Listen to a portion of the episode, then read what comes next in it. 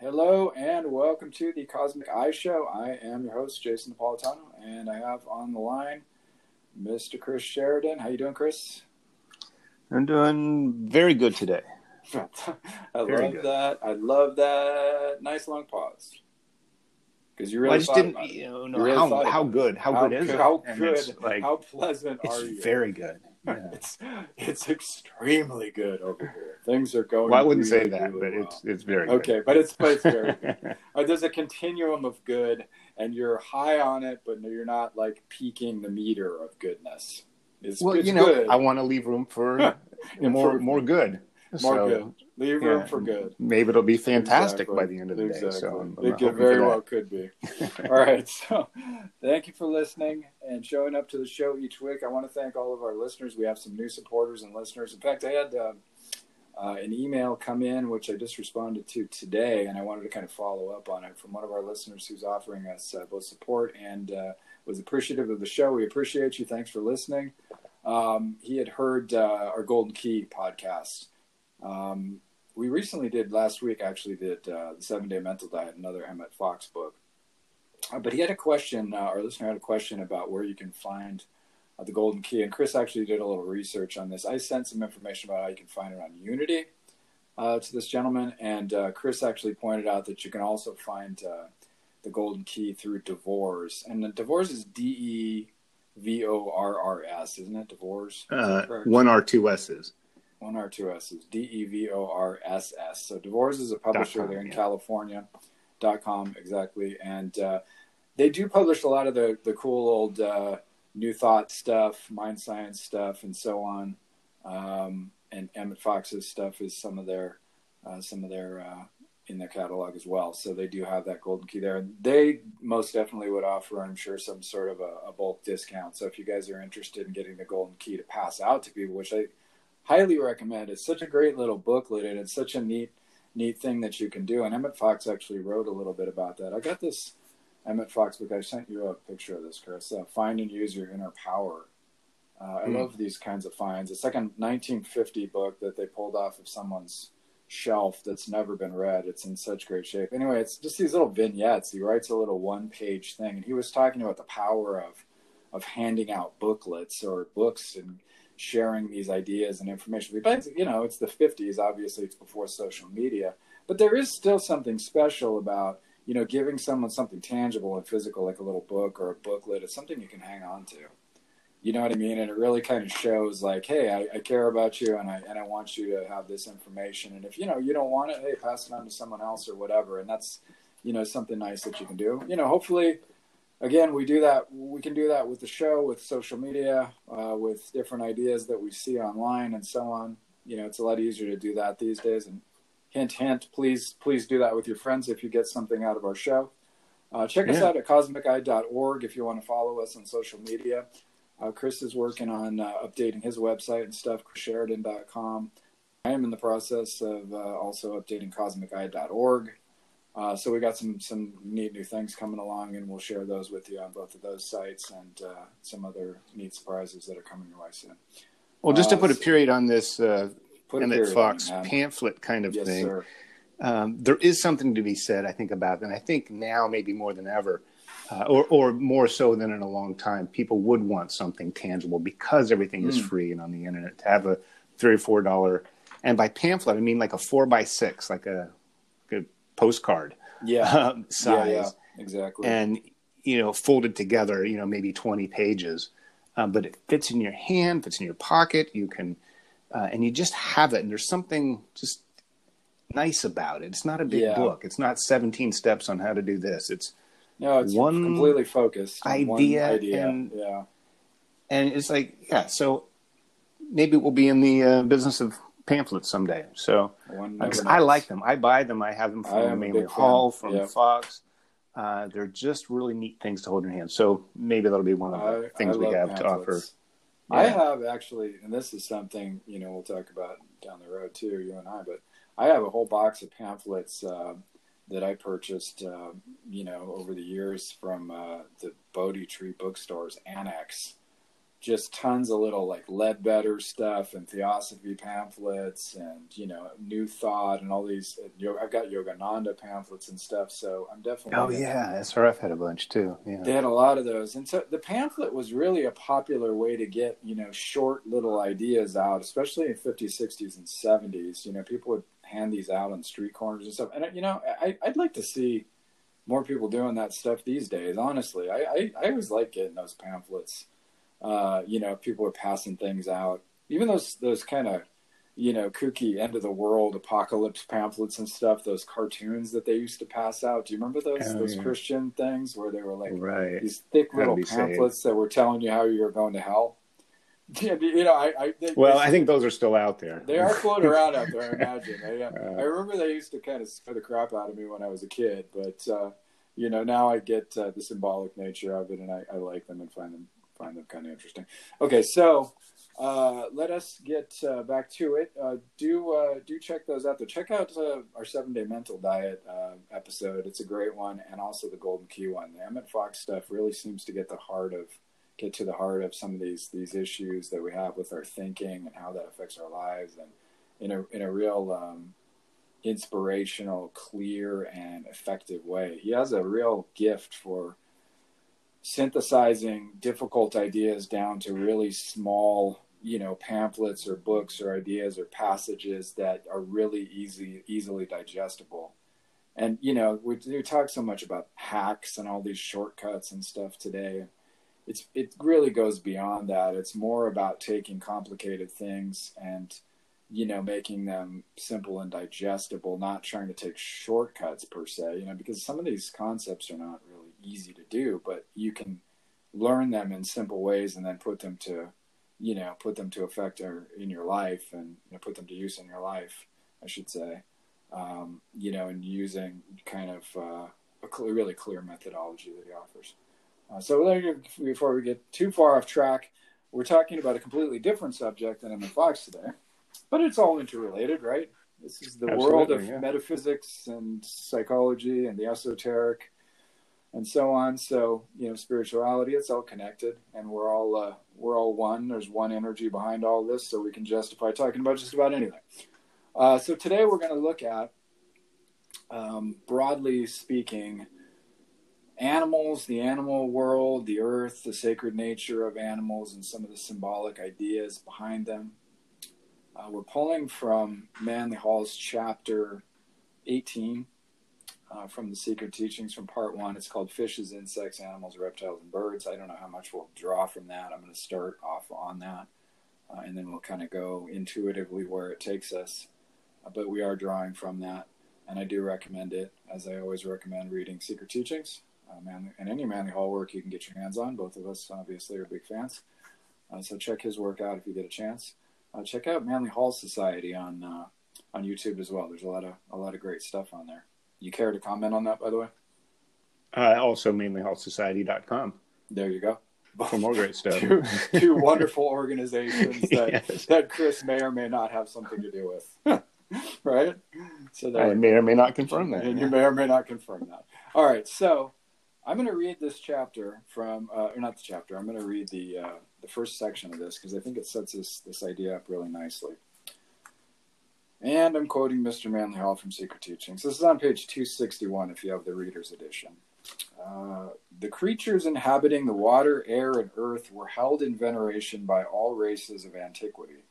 Realizing that visible bodies are only symbols of invisible forces, the, ancient wor- the ancients worshiped the divine power through the lower kingdoms of nature, because those less evolved and more simply constituted creatures responded most readily to the creative impulses of the gods. The sages of old studied living things to a point of realization that God is most perfectly understood through a knowledge of his supreme handiwork, nature.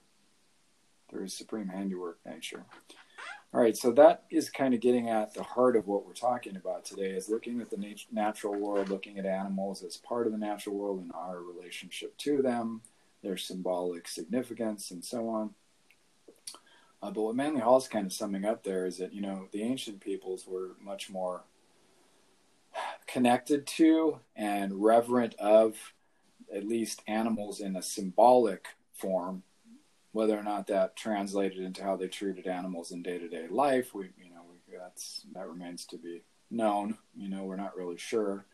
Um, probably did they probably did treat animals better than we do. I mean, at least domestic animals because they relied on them so heavily, and you know we have replaced animal power uh, with machine power to do to do our heavy work. Uh, so I would imagine that they were treated with, with, much more reverence and respect, at least, you know, at least in, in so far as you know they needed to do that to to to keep those animals happy and healthy uh, and working hard. Uh, but we're talking more about the, the, you know the bigger sort of picture of the symbolic nature of animals and so on. You know, obviously, uh, you, you, if you look back and you know we're all students of religion and spirituality. If we're listening to this, or most of us are, or we're just starting out. Um, but either way, you know we've all seen pictures of the Egyptian deities, and there are these composite figures. You know, I think of Thoth, and he's got a man's body and an ibis head. Uh, it's a bird head with a long beak um, you know, you think of Anubis with a jackal head, or you know, um, Sekhmet with the with the lioness's head, and you know these various different composite creatures. And then, of course, you know you've got all the uh, the different deities in in Hinduism. Um, Ganesha. Ganesha. You've got. Uh, the elephant, um, the Hanuman, elephant. yeah, the seated yeah, elephant, yeah. Hanuman, the, the the the monkey, um, and then there's different, you know, bird figures and so on. Uh, you know, you get the Quetzalcoatl, you know, in Native American, South American traditions, um, and all the Native American, you know, raven and bird and coyote. Obviously, in Native American culture, animals were hugely uh, venerated and, um, you know, and part of their religious traditions and their stories. You know, and, and I think anyone, and look at it, like even going back as far as we know in terms of recorded you know history of man, you know the caves of Lascaux and in and in Spain in the mountains, I believe they're in Pyrenees.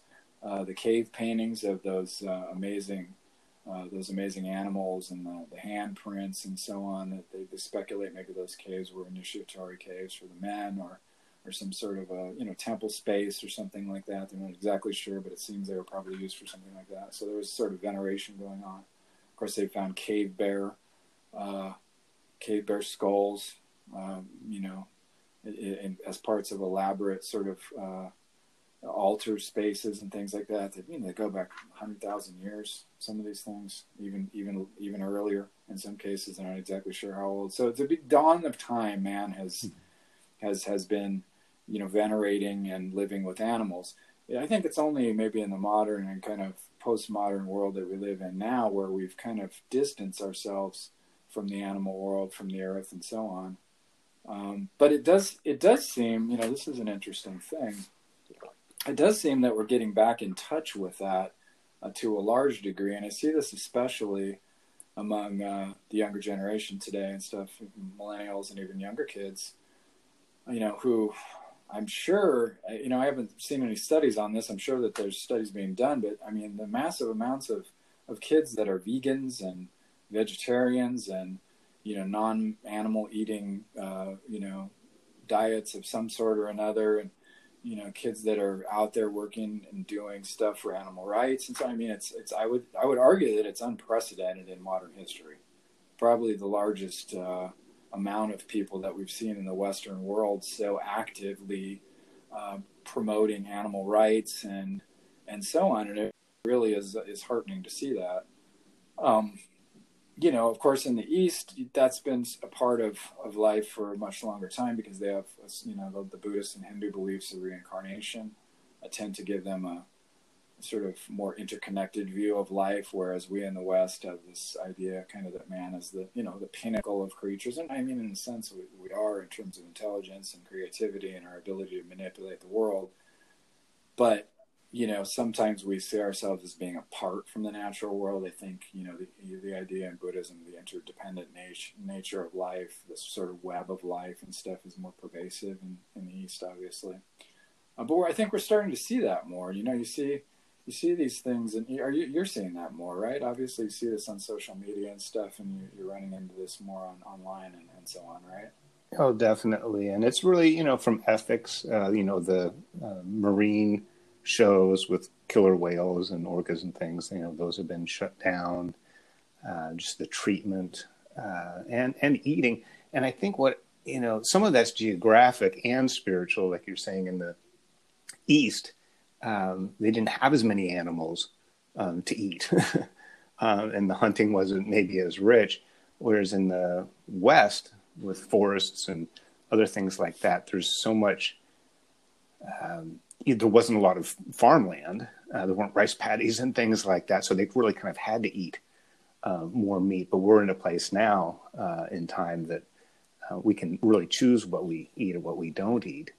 And I think the yeah, consciousness raising of you know factory farms and mm-hmm. just the way you know grass fed beef is a is a thing now. It's like yes, I'll still have a hamburger, but yeah, it's going to eat well, uh, and therefore it's better meat for me, and and it will have a better life. And that's so that's at least a step in the right direction. That sure, you're still sure. eating red meat, but uh, and I do too. Uh, but the it's not even really a compromise. it, it is taking into account the animal's life and uh, yeah, and it's it's really great to see. I mean, that you know that there's the consciousness is there, and you know, no, it is. It's, it's, a fantastic thing, and also, you know, one of the things that I'm really excited about too is um, a lot of you know we talked about this a few times on the shows, and we were talking about ecology and so on, and I've talked about regenerative farming and some of these techniques, and you know. Um, bioenergetic types of farming that comes out of you know Steiner's stuff and permaculture ideas and some of these different ideas where um, you know agriculture and the you know and and so on are seen as being something um, in in in balance and in accordance with um, the natural laws of, of of the earth you know? So we're looking at how the earth actually functions the things that it's doing the natural ways animals like to live and and we're trying to you know trying to put ourselves in accord with those laws you know which is very much in line with Manly Hall's teachings. You're always like speaking about you know um, natural law and speaking about universal laws and so on spiritual laws and you know when we sort of try to bend or break those you know we, we, we throw ourselves up against those we end up breaking ourselves um, it was more eloquently put in a there's a there's a quote for that, but I don't remember it at the moment. But the point is, is like you're not gonna you're not gonna break natural law. It's it's there, right? So now I think we're looking at that and we're going, hey, the Earth has certain cycles and um, animals have certain certain ways of being, and you know we have to respect and, and treat them accordingly. Um, and even if we're raising animals to eat, um, you know that they're raised humanely, treated well, you know, given proper proper food. They're outside. They're not jammed into these horrible environments and treated like they're a product coming off a you know factory line, some kind of widget or something. But they're, you know, they're a being and, and you respect them and so on. You know, and if, you know, some people obviously are are completely you know vegan and don't believe in killing animals at all, and I respect that. Um, people, you know, there's certain levels of vegetarianism. Some people just eat fish, and you know, there's obviously a wide variety of, of things. It seems, you know, it does seem healthiest not to eat much meat if you're going to eat any of it at all, and certainly to choose, you know, to choose meat that's been, you know, ethically raised and organically raised, and and so on, and free range, and it's not, in, you know, these confined horrible situations. And I think we're recognizing that that's, you know, more in accordance with the way nature actually works, right? So uh, anyway, let's get back a little bit to uh, to the idea we first started with. So some of the you know animal, obviously animal symbolism, and why like like what Manly Hall was talking about, just kind of re- retouched on that. The animals are obviously living in, in instinctual lives for the most part, right? So the way that they they act is in accordance with nature. It's according to their own nature and it's according to their own in their their own place in the whole web of life, right? They don't act outside of that. They don't make choices that are contrary to it, or, you know, we're the only one that's able to do that, human beings. It's odd, you know, that we are, and it's, you know, it's, but that's, you know, the level of consciousness that we have that allows us to, to make decisions that are oftentimes contrary to our own good, even. Right. But animals. Oh, we definitely can. Yeah. yeah right. So animals don't have that luxury, and I put quotes around that, um, of doing so. But, you know, so I think oftentimes in, religions religious and spiritual traditions and shamanism and so on, especially with people that live closer to the earth and traditional people who live closer to today, indigenous peoples and so on, uh, they still have a reverence for for the animal spirits, for the animal nature, for the power animals, for the spirit animals, and so on. You know, and they see these animals in visions and dreams, and they you know interact with the actual physical animals in in day to day life and and so on. If they're you know if they're living in more rurally, you know, living closer to the earth, or living out in the jungles, living you know in the plains, wherever they are, right? So. So, well, you, know, have to be if you're in that kind of environment. Sure, sure. Because you have to respond to the cycles of, you know, plants blooming yeah. and harvesting, uh, migrations, uh, you know, mm-hmm. deer uh, populations, not to overfish or overhunt. Yeah, yeah, exactly. Um, for your own good, as because then you have this, you know, you had to have a sustainable, um, you know, attitude, and it was always responding to what nature was uh, dictating or yeah, exactly. you know setting the stage for you know so there was always but yes we can go too far we can go beyond what's our own good the good mm-hmm. for the mm-hmm. animals the good for the land well yeah and that's, and that's where human consciousness plays a real part and we do have that power we you're right we can't really break the laws of nature. We can sort of go against them and resist them and bend them mm-hmm. but they will snap back. There's there's no ultimately exactly. getting away from it. There's the illusion so, of oh i can wrestle I can, yeah, this environment sure. or this this beast. But what's i think what's happening now is we're getting back to that. We're not really going to go back to the farm. We're not not to the degree that, that we had before the industrial revolution. But i think we're getting back to the consciousness I, of know, the animals, and we're learning yeah. from them. What can I learn about uh, the way you know animals hibernate or something? How's that sure. you know help my life? You know that there's yeah, wisdom, or, yeah, this wisdom intuitive, instinctive, animal wisdom that is not burdened by the human ego. That could really actually be very helpful with this, not just for something to eat or you know fun animals to watch, um, but really to learn from what they have to offer. Yeah, no, it's true. You know, and that's that's something too that you can kind of start to cultivate in your own life if you you know if you pay attention. Because even if you live in an urban environment, you know you're gonna you know you're gonna see occasionally animals out there. You're gonna see some, you're gonna interact with you know dogs and cats that come you know come your way, or you see at your friends and stuff, and you're gonna see pigeons and you're going to see, you know, crows and ravens, and occasionally a hawk will fly by or something. You know what I mean? You'll see some fish if you're down at the pier and all this, and you know, so it's it's like I think one of the things we can do um, is that we can start to kind of recognize even when those, you know, when we see or interact with those animals, you know, what they might mean symbolically uh, to us and what they might mean, you know, spiritually to us. So, for example you know, if you know you're out, let's say you're out. Man, I've had this experience. Like I go out to Red Rock a lot, uh, which is a park here in Las Vegas. It's a, uh, you know, it's a kind of a little, it's a deserty little oasis uh, with these beautiful red rock formations, and it kind of they sort of look like these buttes. And there's you've been out there. Uh, but for those who haven't, uh, it's a very, very nice park. At any rate, so you, I'll often hike up into into the rocks and sit and meditate. And you know, I'll be there long enough where I'll s- see an animal uh, or something will an animal will come by. Let's say a bird, you know, a crow will float fly by overhead and caw and circle, and you know, it'll it'll seem like there's some somewhat of an interaction, and you know, I'll think about okay, well maybe I need to raise my point of view. Maybe I need to circle around a little bit before I make this decision. Maybe I need to get a bird's eye view on this, like, you know, or take some sort of different vision, or I need to be clever like that crow and, you know, kind of, kind of think this out. You know, the animals have sort of these different spirits to them. So you can even recognize sort of, sort of symbolism when animals show up, almost like it's a, you know, like there's a sort of like a, almost like a vision quest where you would see a spirit animal just you know even in day-to-day life let's say a, a, squirrel comes up or something and you think about what is you know what is the squirrel what is he all about well he's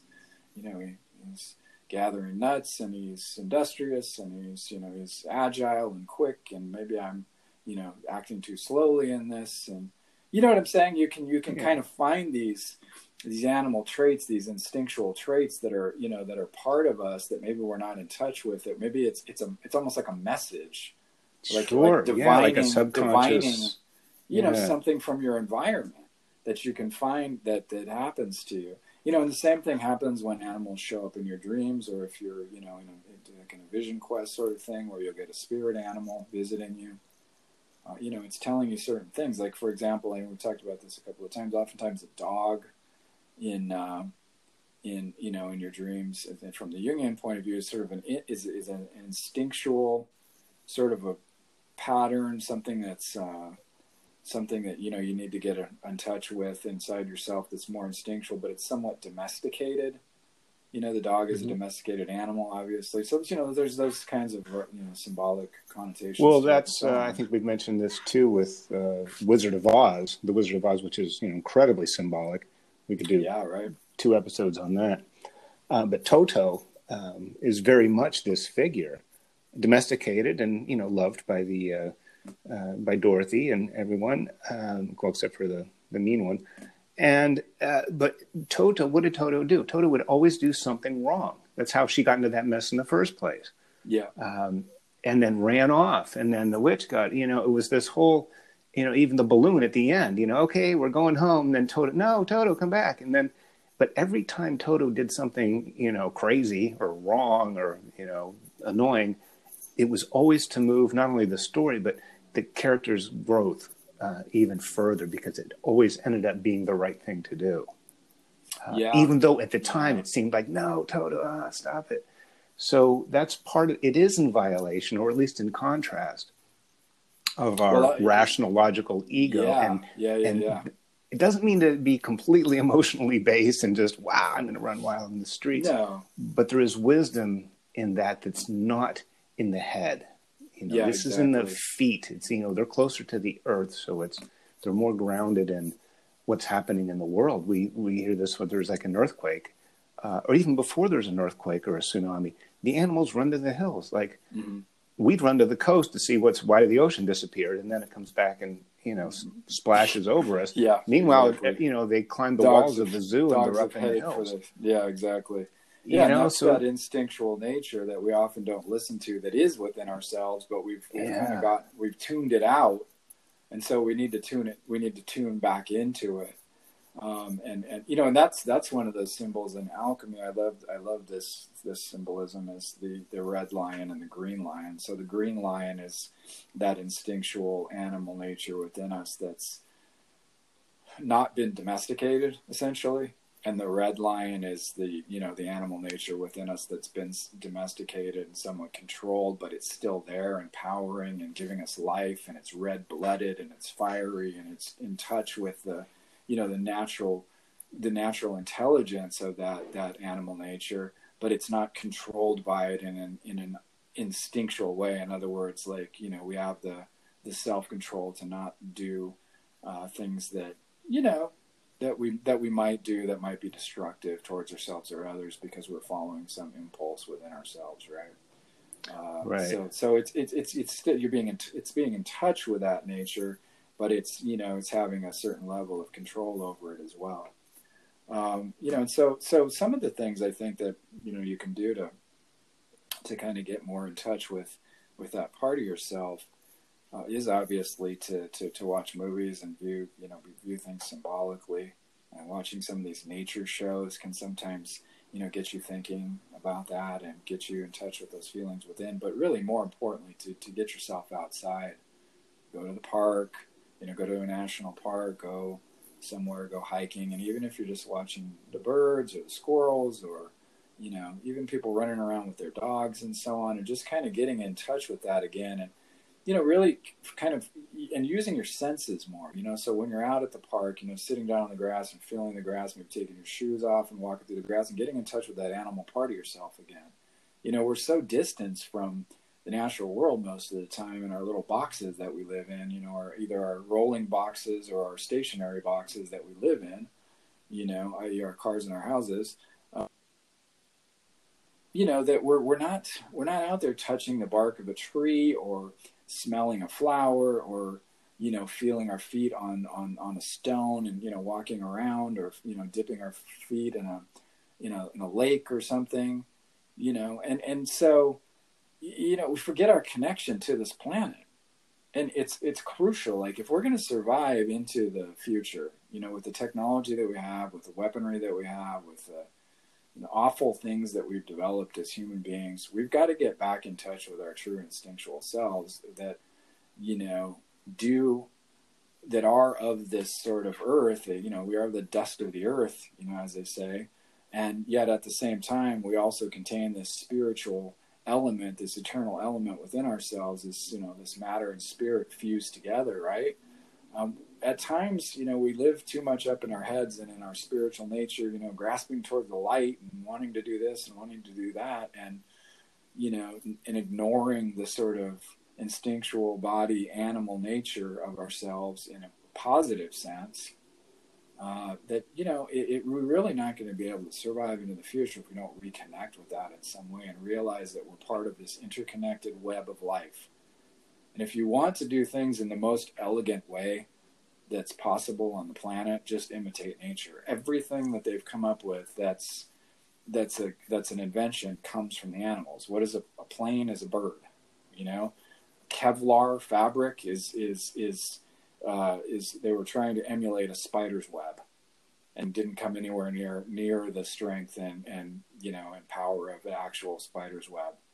But you know we're trying to emulate the things that nature does in a in a way that's kind of clunky.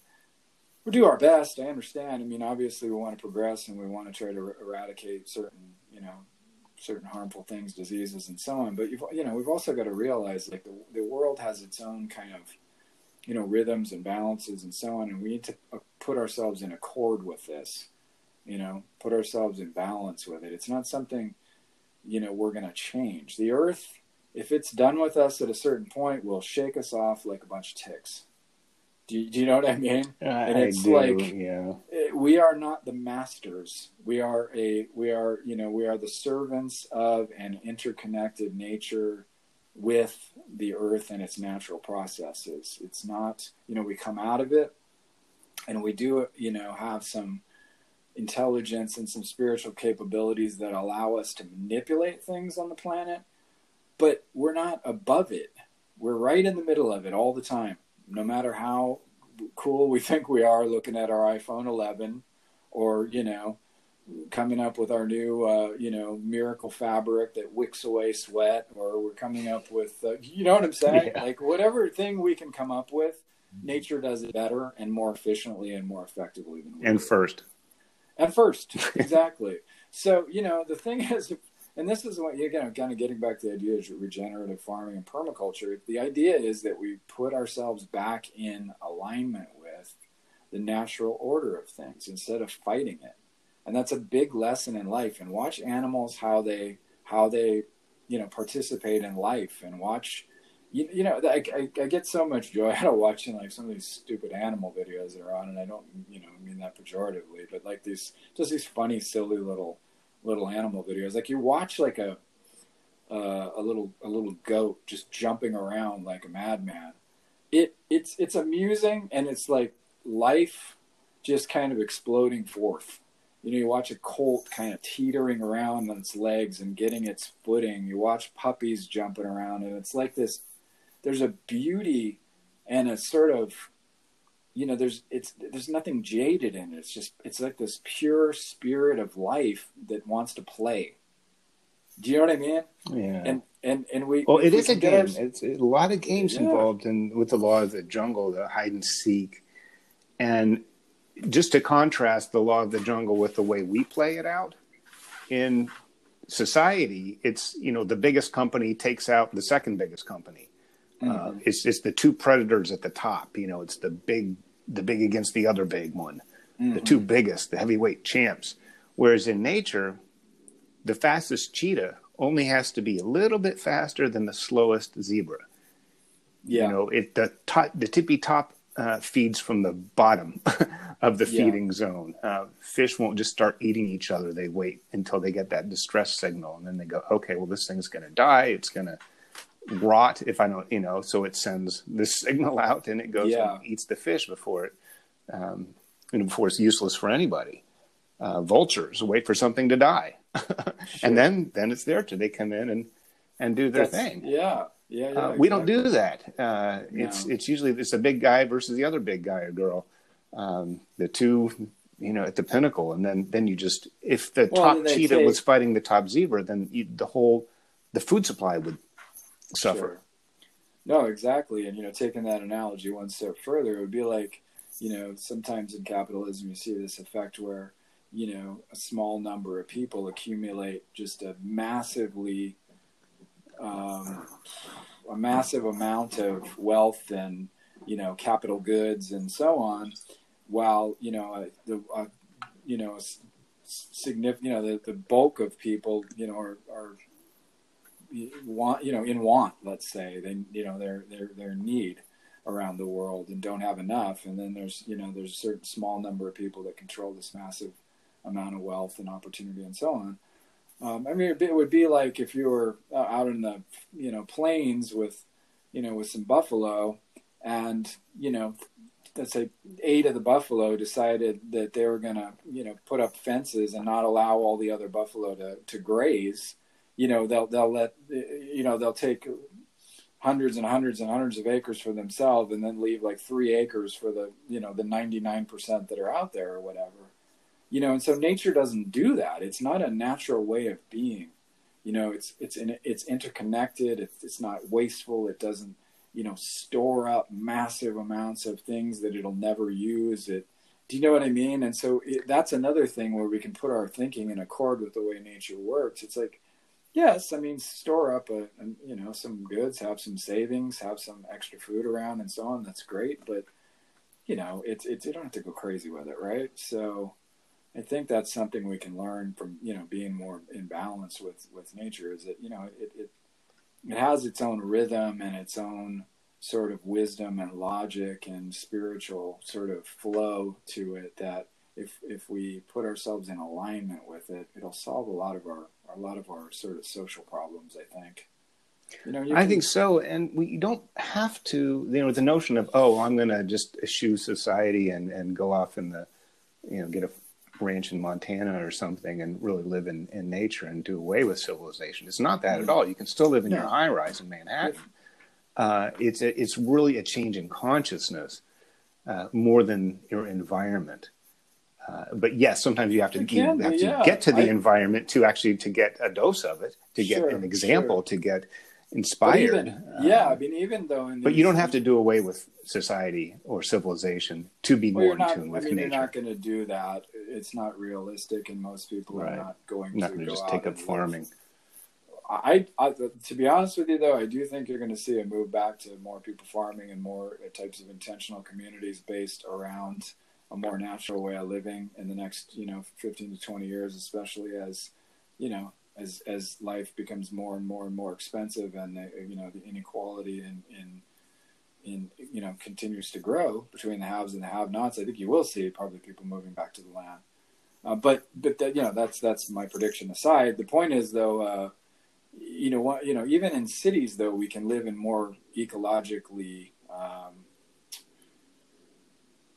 balanced ways, right? So the, the, the, there's way there's there's you know there's ways that you can you can be growing food on on rooftops. You can be using solar energy. You can be you know collecting water in rain barrels. You can Well, aren't they doing that in Vegas uh, or about to? Is the vertical farming? It's like a ten-story office building that's you know either been converted or purpose-built for yeah uh, produce Some that. farming, and it serve, would service all the casinos with fresh greens. yeah uh, I mean, employ local fact- people, it's and you can deliver an electric car, setups. and you yeah, know, you, yeah. you could say that. I mean, it, it, I mean, I think they're yeah. experimenting with things Yes, like that because it's the whole, you know, the land and the irrigation and then the Yeah, transportation to Sure, bring it out from that's California. If they could do it in the uh, the same area code, No, for sure, Um, and I, I think that's that whole local food movement idea, and, Yeah, and slow yeah. food, and all that, and that's that's and it can still fit in an urban environment. Yeah, that's can- that's that's what I'm saying. I mean, there's there's urban farms in New York and in Los Angeles that that are that are um, incredibly productive and feed you know hundreds, if not thousands, of people. So it's it's quite possible to grow to grow you know, fruit, and vegetables, and flowers and plants and so on in, in an urban environment. In fact, you know, it, it, actually, you know, helps to clean up the air and it, it cools the city. And, I, you know, we should really think about, you know, greening the cities more, you know, and kind of being, that's what I'm saying. Like, it, you know, when I see, for example, here and in a lot of places like Phoenix and in the Southwest, land is, is still pretty cheap and it's open and it doesn't take much to, to develop it, right? Because you don't have to chop anything down or level anything or what have you. You know, so so there's this very kind of wasteful way of development with, that's totally unplanned and and completely, you know, antithetical to the natural environment in my mind.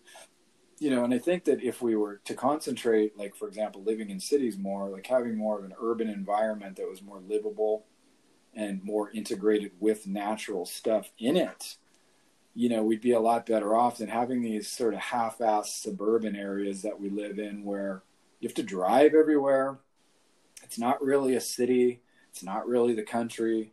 It's not zoned for you to be able to have chickens in your backyard. It's you can't really you know, grow vegetables on it to any great extent because there's zoning, you know, variants, whatever, you know, all these different issues that come up in suburban environments. You know, you've got your house has to be painted the same color as your neighbors, and God forbid if you put a tree that doesn't match the, you know, the requirements of the of the committee or whatever. You know what I'm saying? These kinds of things that go on in the suburbs.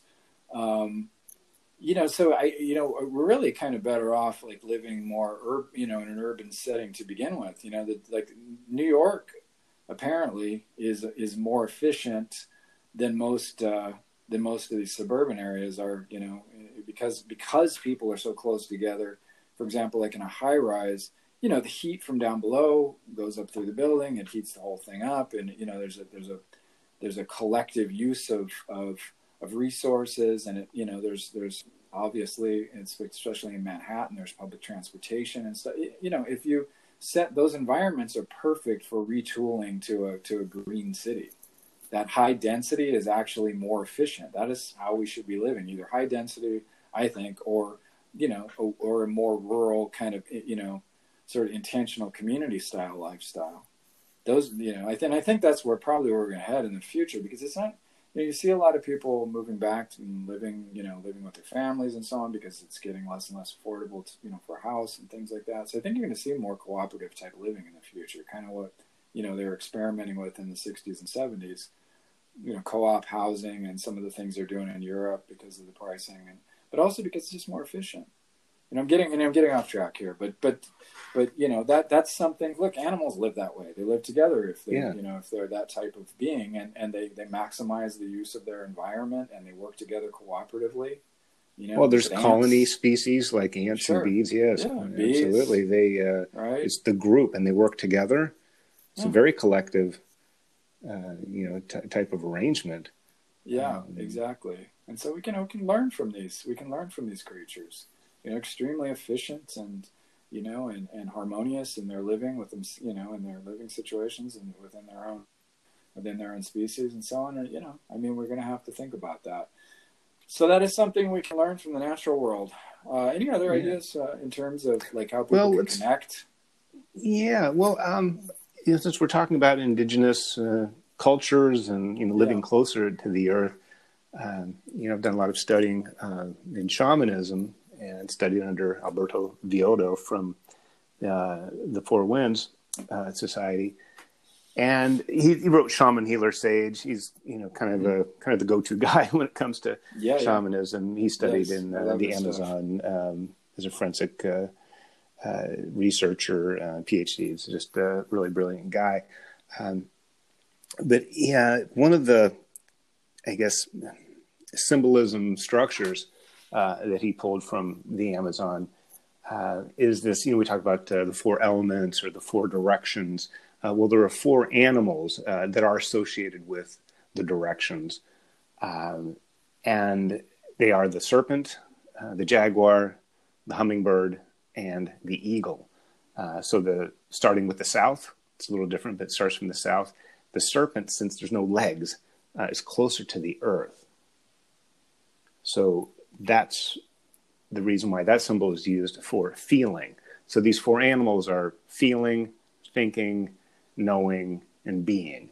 These are four Oh, stages nice. of development, starting with the south. So it's feeling with the serpent. You're close to the earth. Your belly is right there on the ground. And then the jaguar to the west is the top of the food chain, kind of the opposite end. Um, that's perfect knowledge. Uh, can see in the dark practically. Um, very uh, you know top level predator hunter. Um, can't be touched by anybody in the animal kingdom. Uh, and that's the West, and that's perfect knowing. So this knowledge, uh, superior knowledge. Then to the north is the hummingbird. Seems like a small, weak little bird, but they migrate hundreds of miles. Eat as little teeny birds every year, and they each one does it alone. They don't do it in flocks. So that there's this sort of, you know, getting beyond knowledge um, to where it's instinct. They they know the path from the birds that have traveled before. So to connect with that, that's beyond just feeling and thinking. And this is you know just a sense of knowing beyond thinking and feeling. Uh, and then to the east is the eagle or condor, uh, which you know flies higher and sees further. We've talked about the eagle eye and things like that and this perspective, and it really doesn't. It's nowhere near the earth. It's flying, you know, thousands of feet up. Um, so it's beyond feeling and uh, thinking and knowing, and it's a being presence. So with the four directions, these are these are touchstones that we can do. And I, you know, I have a printout of these four animals, and it just uh, connects me. Okay, well, how am I feeling? Am I feeling my way through this? Okay, am I thinking my way? Now, am I knowing beyond thinking, or am I just being in presence and seeing everything? and letting you know this maybe the answer come to me without having to feel it or think it through so Mm. um, you know there's Wow, that's great. Yeah. it's so strong in in these cultures but but that's a very practical thing and you don't have to see a jaguar or a condor or anything uh, directly to to get that but if you can somehow tune in to those you know energies of our consciousness our inner life you know or thinking feeling uh, knowing and being uh, and and be in touch with those aspects of ourselves. Uh, and and which one's a good one to pull out at the right time? Well, I really need to feel my way through this. I don't want to really think about it. And I don't want to know everything about it. I just I need to be in this feeling. What does this feel like? I'm Yeah. visiting a friend who's struggling and suffering, and I'm just gonna put my belly down and feel this thing. Um, Mhm, mhm. you know so uh, and, and that could be true of you know any other animal say a power animal you get in a uh, you know, soul retrieval journey or something like that it can inform you and instruct you and help connect you with uh, with a way that you're you know we're not connected with but if we connect Yeah. with the animal and that spirit we really are connected because some of these you know darker animal instincts or impulses uh, we do have. We try to think that we don't, but Mhm. because we're not in touch with uh, nature and this our animal side as much as we used to be, and it's believe I believe it's turning around like you're saying.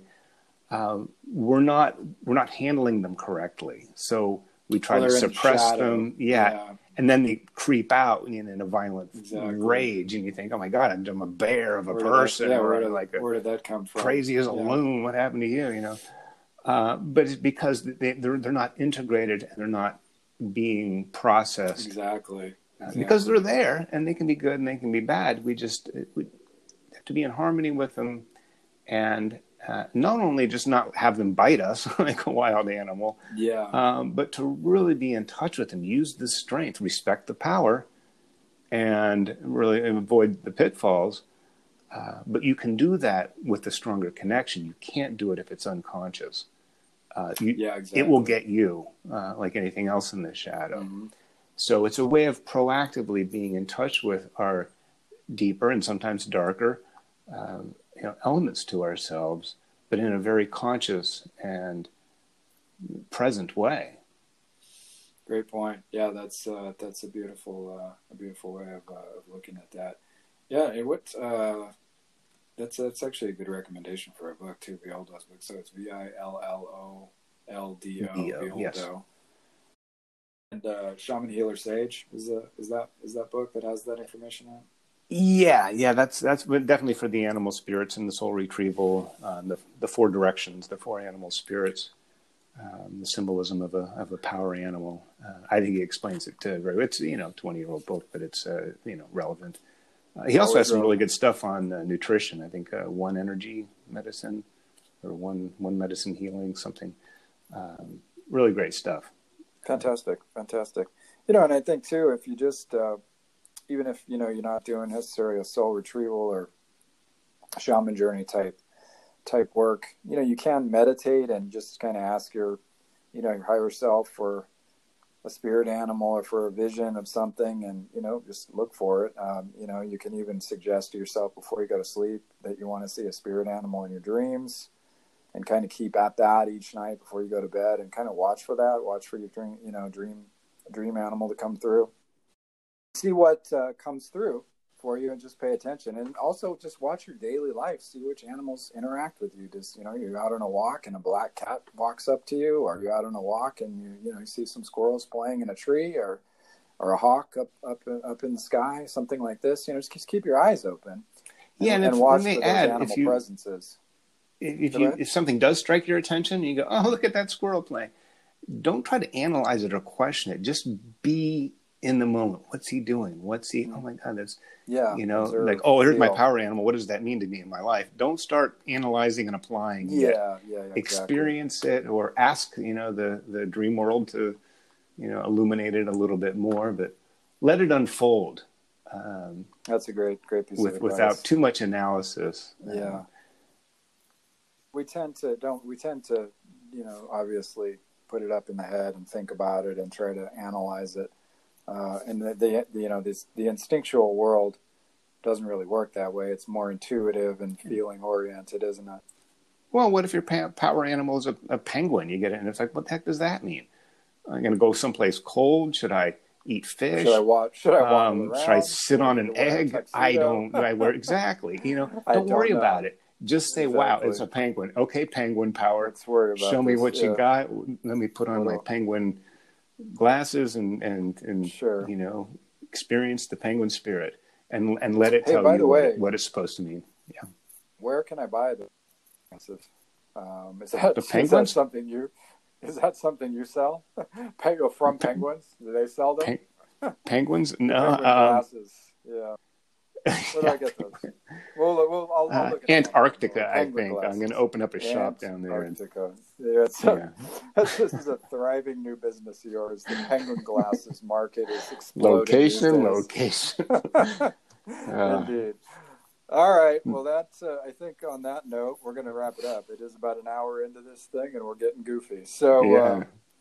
Thank you for joining us for this show. Uh, get in touch with those uh, those animal spirits, animal instincts, and those real animals out there. Try and put yourself back in accord and in alignment with the the natural world. Get out to a park, maybe take a hike, go down to the ocean, something like this. You, you know, if, if you can't do any of that, watch some, you know, some nice National Geographic animal videos or something, and kind of like you know, use your imagination to get back in touch with those instinctual feelings that are are within yourself and try to get in touch with that. You know, if a certain animal resonates with you? By the way, that, that may mean you need to look at something within yourself. You know, you're projecting onto that animal. Say you're really, you know, you collect tigers or something. What is it in that tiger that you admire? You know, maybe you need a little of his ferocity. Maybe you need some of his strength or his ability to to hunt. You know, to get what you want and so on. Or you know, who knows, right? Or his camouflage stripes to be able to not stick out sometimes in, in certain situations when you want to just blend in. Whatever it is, you know, you'll find it. So thank you again for joining us. Thank you for all of our supporters and uh, and listeners each week. We really appreciate you guys. And um, you know, check out the uh, the older shows. There's we got a lot of a nice catalog of stuff. We've got like uh, 56 or 57. This is our 57 show, right? So you know, there's a nice catalog of material if you want to check that out. Check us out at cosmiceye.org or at chrissheridan.com. You know, like I said, we're, we're updating both those sites, and there'll be some great new stuff up there soon. And uh, check out Chris's Chris's book, uh, "The Spirit in the Sky," and my book, "If You Can Worry, You Can Meditate." And you know, enjoy life, and get in touch with uh, with that uh, with the earth again, with the animal spirits. Thanks again for. Have a great week, and God bless.